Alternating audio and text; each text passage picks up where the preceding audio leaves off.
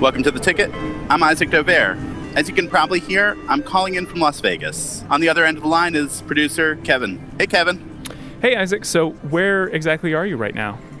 Well, I booked a hotel in Las Vegas, which means I booked into a casino, and of course, the casino that I booked into is Caesar's Palace. So that's where I am. what brought you there? Well, so we had the Democratic debate on Wednesday night, the lead up to the caucuses on Saturday, which could be an important moment in this race, could be another ridiculous catastrophe like what happened in Iowa. We will see. um, I watched the debate from back here in DC. Uh, what was it like there? Well, it was intense because the race feels like it is in a new phase now. Uh, we've had two states vote, have two more coming up in the next week and a half. And then we go right into Super Tuesday at the beginning of March. And it was also the first debate, obviously, that had Mike Bloomberg in it. And that changes the dynamics of everything going on here. It's starting to be that you can look at the Democratic debate stage and say, one of those people is going to be the nominee, which is not a feeling that we had certainly in June of last year when these debates started. Um, and while all that's going on back in D.C., there's this very different conversation going on with Roger Stone, the, the Trump associate linked to WikiLeaks, was just sentenced to a little over three years in prison. And the news around the case has followed a week of absolute crisis for the Justice Department. All of this happening in parallel to what's going on out in Las Vegas. Yeah, it's it's a lot that's happening all at once. On the one hand, it feels crazy. On the other hand, it's the craziness that we are just all living with. It seems like week to week at this point, day to day, of just so much going on. And as these two major storylines are happening of what's going on in the White House and what's going on in the campaign trail, and they are now about to really collide into each other head on. And that makes it a little tricky for those of us in the news business, let alone for everybody who's trying to consume what we're producing. All right, I, I felt a segue coming there. Who, who did you who did you talk to this week? Well, so the interview this week is with Katy Tur. She is uh, the host of a show on MSNBC. Uh, but in the last cycle in the 2016 election, she was on the Trump campaign every day. She spent almost a year and a half with him everywhere he went around the country, interviewing him, going to his rallies. And uh, it seemed like the perfect moment to not only take stock of where we are in journalism, but get her thoughts on what a reelection campaign will look like for Donald Trump one of the things that I think about a lot and have been thinking about since 2016 is what political coverage should be like, how we do it, where we did go wrong, and what we should uh, reorient and recalibrate. And that is a thought process that Katy has been going through as well. And that's part of what we talked about this, not just how you handle everything, what you pay attention to, what you don't, but how much do we use Twitter, all those sorts of things. All right, you want to get things going? Yeah, let's hit it.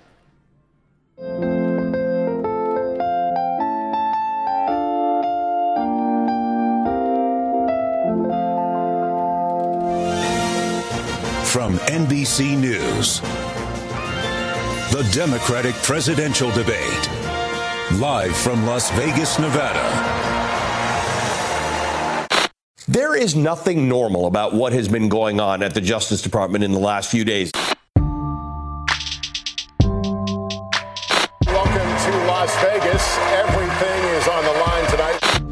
Are growing calls for the resignation of Attorney General Bill Barr.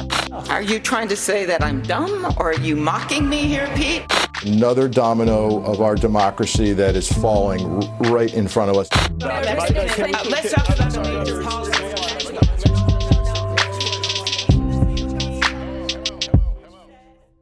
This is The Ticket. I'm Isaac Dovere. I'm currently on NBC set in the Las Vegas Strip with this week's guest, MSNBC host Katy Tur. Hey, Katy. Hey, Isaac. So last night was the debate. It was intense. Walk me through what that is like. That moment maybe mattered, or that didn't, or yeah. like where is that going to head to? Which one is going to get cut into an ad? I was at a watch party last night, and I was watching to see how the audience reacted and and which moments really got their attention. The one that stood out last night was the Amy Klobuchar Pete Buttigieg exchange, where she said, "Do you think I'm dumb?" Mm-hmm. Um, and that got them going. It's usually the moments where someone insults another person that, that gets the crowd excited, not necessarily the, the policy debate. Right. It's the gladiator aspect Yeah. of this, right? So the inspiration for talking with you is truly from, and this sounds very insidery, but whatever, that's what we're doing here. Uh, on Monday, I was on your show and I was sitting in the makeup chair next to Eli Stokols of the LA Times. And I said to him, What are you talking about? And he said, I'm talking about the pardons. And what are you talking about? And I said, I'm talking about Bloomberg and the primary race and the debate and everything's coming up. And I said to him, Look, you know, with the way that I'm covering this race, I, I, every couple of days I look up and I have to be like, wait, what happened in the White House? And he said, yeah, I feel the same way about the campaign, like because he covers the White House, and and, and he said I have to look up and say what's going on over there. And it like hit me as I was walking out of the studio that you're sitting there on set for the whole of it and Yeah. have to bounce between this. So so what is that juggling process? and then God forbid there's something completely out of left field, like a weather event or a terrorist attack, and then you have to, or the Harvey Weinstein verdict, and you have to suddenly get yourself involved in that. It's weird. It's weird. You have to become at least a passable expert in all things. Mm-hmm. Or at least make it seem like you're a passable expert in all things. And with this administration, so much is happening every single day. So you have to, I mean, you're just constantly reading. I feel like my face is buried in my phone because I'm constantly reading. is it on you to figure out what the right balance is between spending X amount of time on whatever the latest news is out of the White House or or the, or the presidential campaign or foreign policy? Right? Well, listen, we spent the past three and a half years focused on every single detail coming out of this White House and every investigation and everything the president said and every move that he made. Now, I'm personally hungry to cover something else, and that is the 2020 race, which is so pivotal for, for this country. And it's going to be such a slugfest come the general election. It already is kind of a slugfest right now.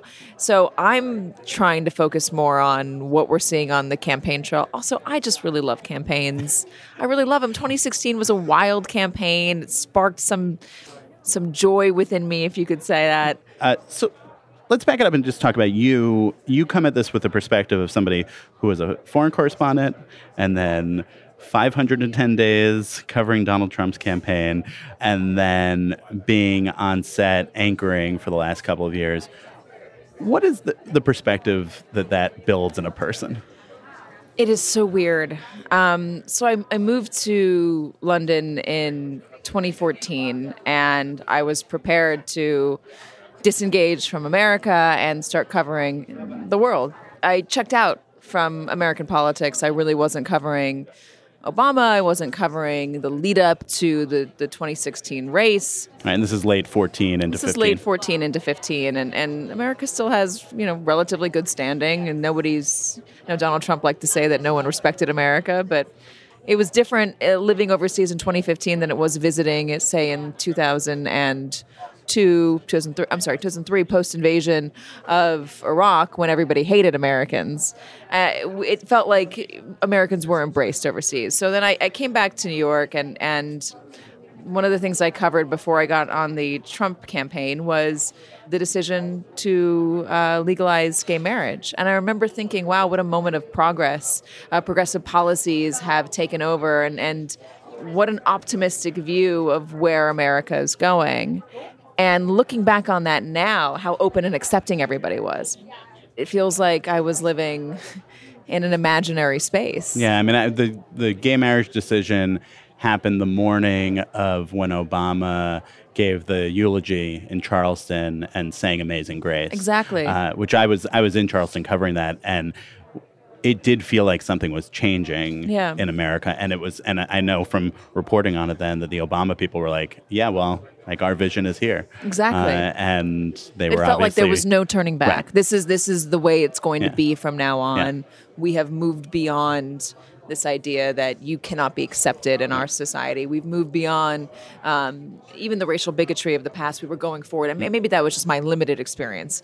Uh, no, no. I mean, I, I, think experience. that it, it, felt that way to a lot of people. And uh, again, like Obama saying that day, was so cathartic. And, and the Confederate flag came down over the Capitol in South Carolina, and they flew back to the White House, and it was lit up in rainbow colors. And, and Obamacare had just been held up by the Supreme Court the day before. There was this feeling among progressives and, and definitely among the Obama White House staff and Obama himself, like, that's it. But then again, we should have realized that the tragedy in Charleston was not a one off, it wasn't the end.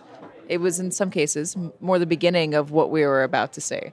the rise in, in hate, the rise in division, the rise in anger in the country, or, or something that was, that was boiling underneath the surface that, that we just hadn't detected.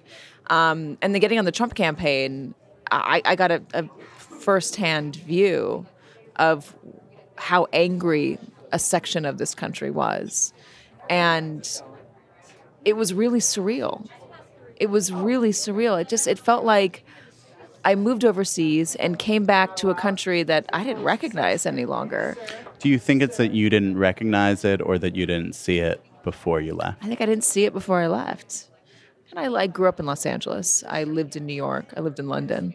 Um, I covered general assignment stories. So I covered accidents and tragedies and one-offs. I wasn't covering, you know, the building racial tensions. I wasn't covering the rise in hate crimes. I wasn't covering um, what was happening in politics. I wasn't covering narratives.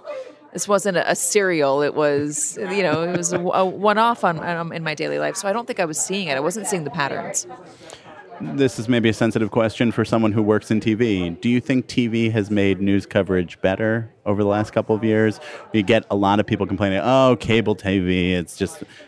I think it's a hard question. Yes and no. Um, I, I, come at it from the perspective of having grown up in TV news, and my parents covered um, Los Angeles news, and they covered car chases and the OJ chase and right, from a helicopter. From a helicopter, and, and they would jokingly say is uh, when we grew up that um, they broke TV, they broke TV news, and you know what? I mean, they, I think that that's uh, like what you're talking about here.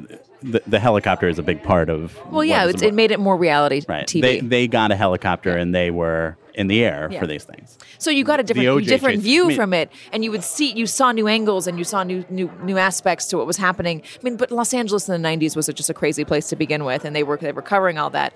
But putting the the live police pursuit on television and watching it minute by minute, what was the news value in that?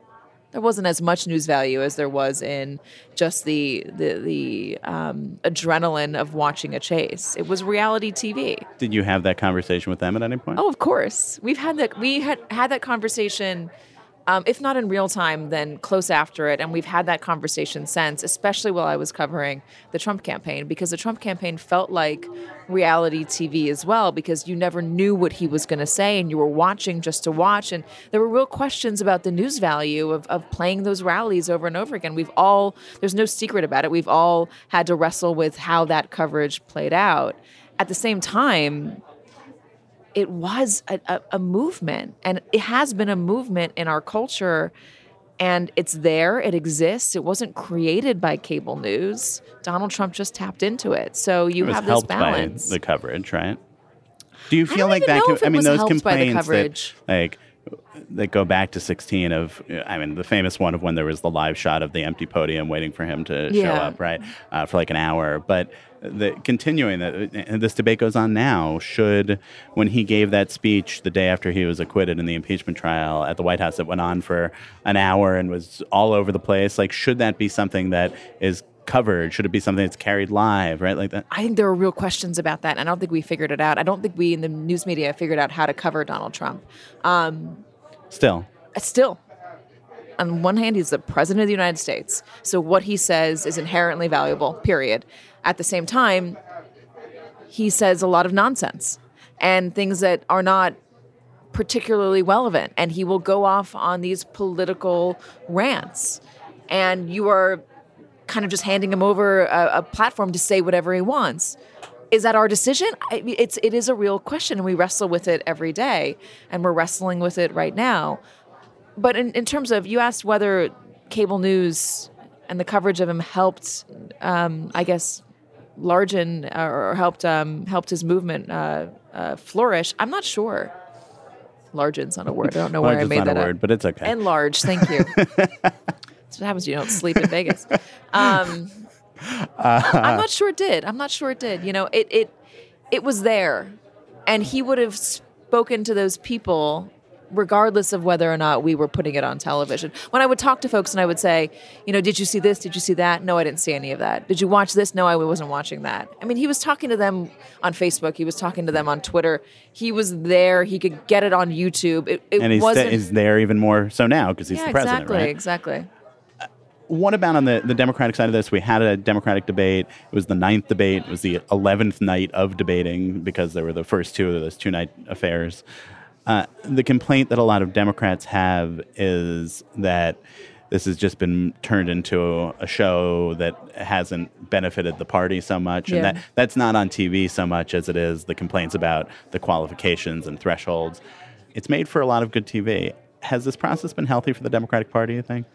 Oh gosh, that's a big question. Um, yes and no. I, I think the town halls are especially helpful because you have one-on-one time and you can flesh out some of their policies. The debates were really difficult when there was ten people or more on stage. Um, you're not going to get much out of anybody. You can get short answers. I thought last night's debate was explosive, um, but I thought what was good about it was I felt like the candidates were up there differentiating themselves from each other. Really, I do, and I think that's a that's a good thing to see when you are trying to make a decision for who you want to vote for. I want to see you on stage tell me why you're the most qualified candidate. And it's tricky, of course, because debating has pretty much nothing to do with actually being president. Nothing, nothing to do with But it's part of our That's process. the problem with our, our process is has become a popularity contest more than anything else. How do you perform? What do you look like? What did you say? How did that land? Yeah. What What was what's the your- face that you made? Yeah, there, you know? exactly. Right. How do you look under pressure? It's not. It's, that's not governing. What's governing is the ideas you have and the coalitions that you could build. Yeah, and I think you could point to the fact that both Barack Obama and Donald Trump, our last two presidents, were not great debaters, uh, and they have both been president. Right? They won. Uh, Which might be good news for Bloomberg because he was not a good debater. um, all right, let's take a quick break. We'll be back with more in a moment with Katy Tur.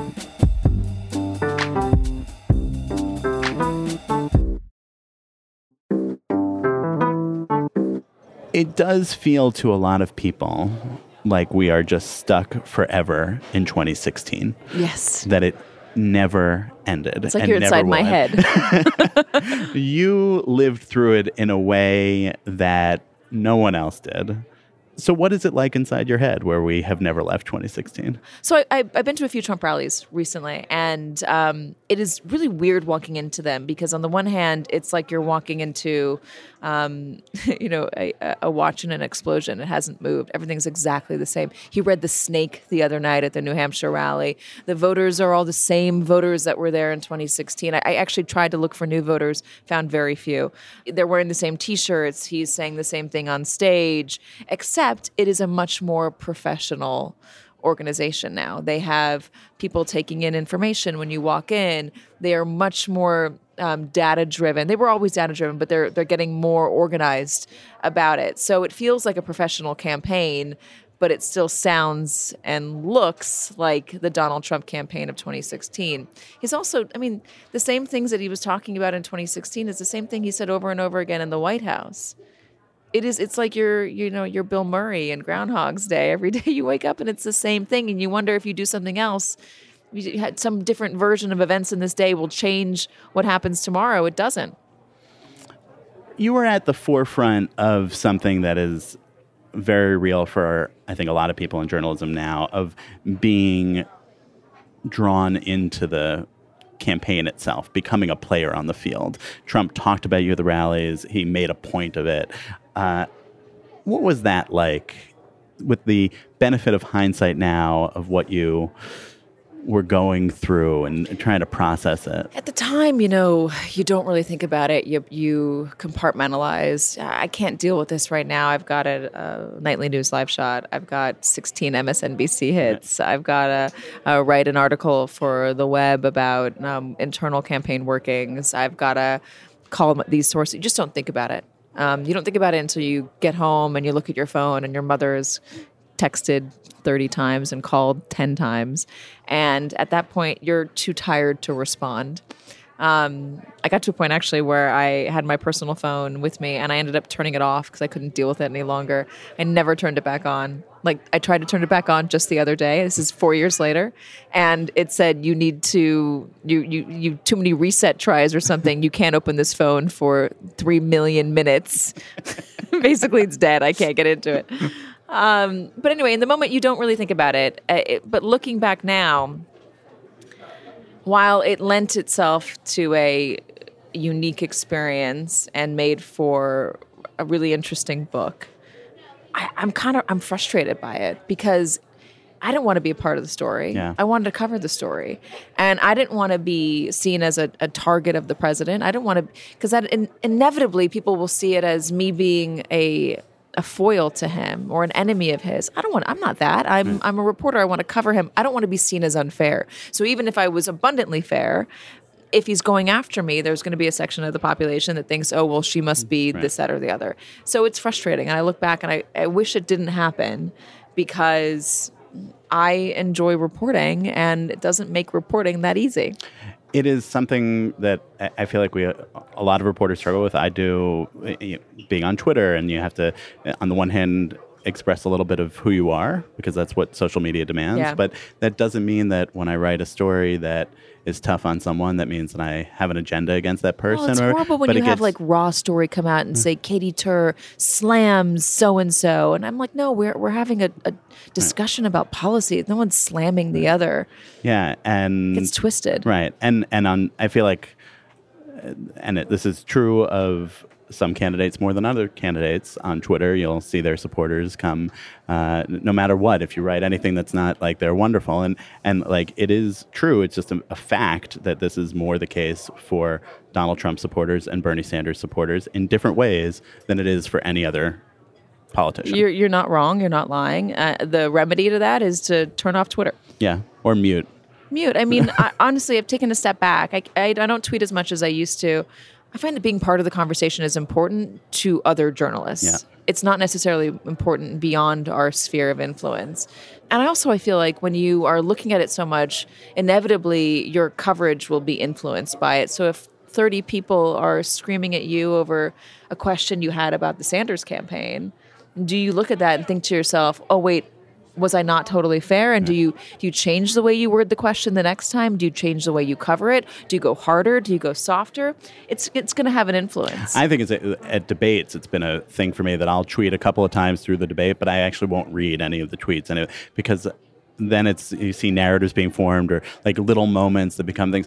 Like an example of it that be, that was a question at the debate last night of Amy Klobuchar not knowing the name of the president of Mexico. That is something that took on a bigger role because of Twitter because it's such a Twitter thing. so let me ask you this: Is it is it just a big role on Twitter though, or does that end up bleeding into No, the news coverage, does. and then does that bleed into the subconscious of more and more voters? A- absolutely. That's the the, problem. yes. That's the problem. I mean, Twitter is how many people are on Twitter? It's like Not a lot. Not even ten percent of the population, right? And they're Yeah. mostly it's mostly just a bunch of journalists. no, it's, it's, it's often performance art for it. I, Yeah. like I, I, it brings out the worst of the navel gazing, talking to each other thing that happens. Yeah, and we end up just being an echo chamber for ourselves.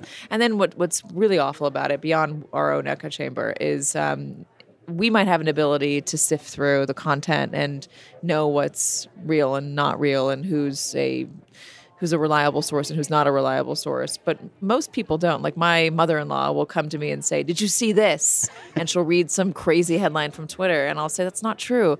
And she'll say, "Well, how do you know that?" I'm like, "Well, because look at the person." I mean, they'll have a And check. that's your they'll mother-in-law have a- who's related to you, Yes, and it's exactly. related to your And husband mother who's also in too. the news. It's a they'll have a check mark next to their name, but they're like an actor. They're Right. not, you know, they're not a journalist, and that doesn't mean the information coming from them is is is valid.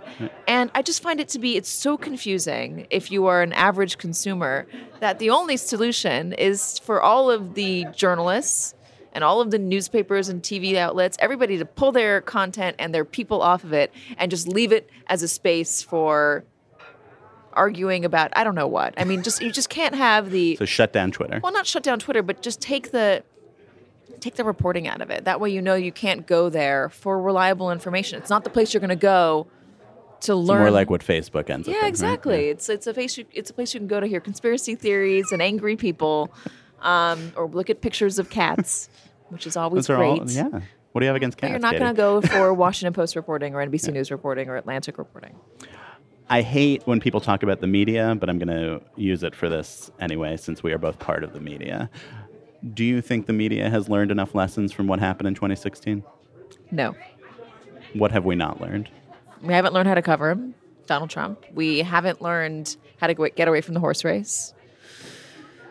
I think we haven't learned how to take a deep breath. Honestly, there's a lot of coverage that is just so immediate, and there's this the, trigger Twitter finger where you want to retweet, retweet, retweet, and I think we need to all take a take a step back and say, is this true? Yeah. Is this gonna is this going to be true in three hours, Or or, is is, this this, even just a hot our take, time? or is it a, is it worth our time? All right.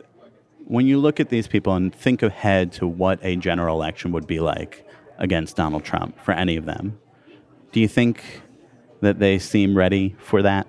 For what it, you think it'll be? I think Elizabeth Warren looks ready. I don't know if she'll get the nomination, but I think she. I can imagine her on a debate stage with Donald Trump. And you I think can, there'll be a debate with Donald Trump? I don't know. That's a good question, but I can see it. And I think I think the campaign likes to say that she showed that last night with Michael Bloomberg, and I think they're right about that.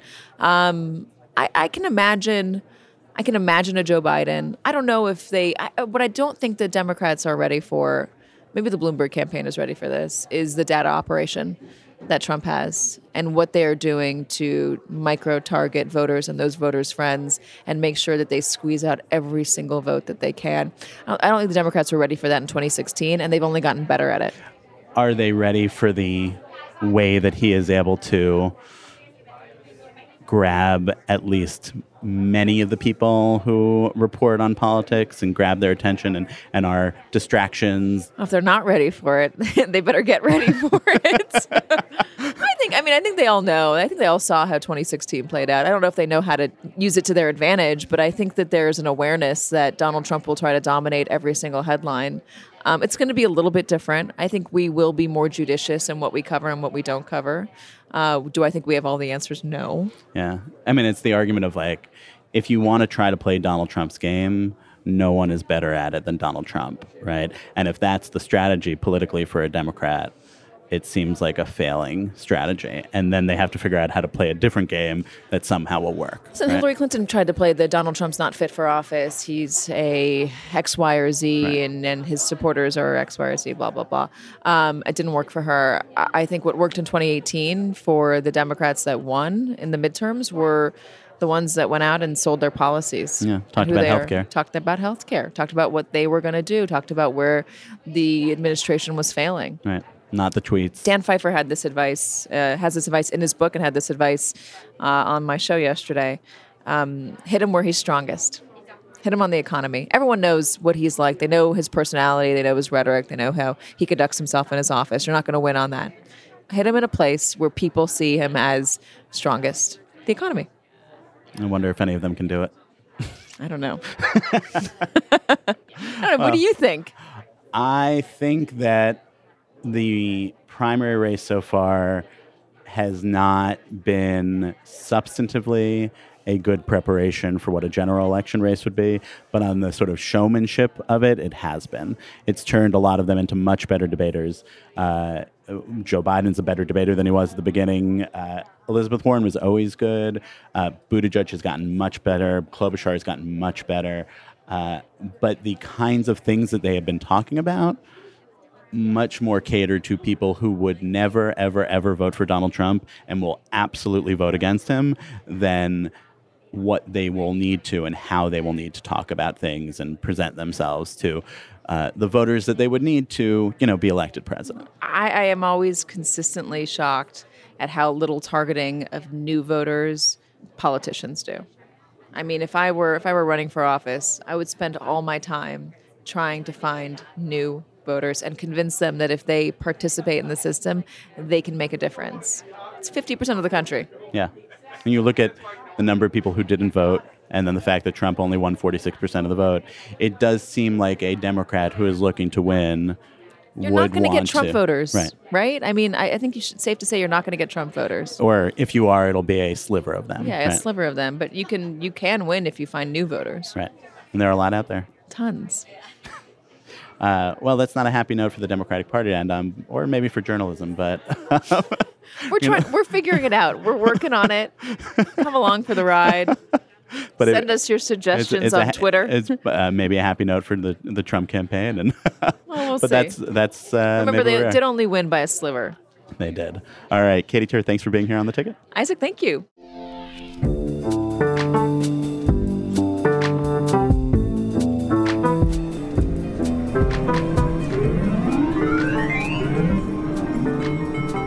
That's our show for this episode of The Ticket Politics from the Atlantic.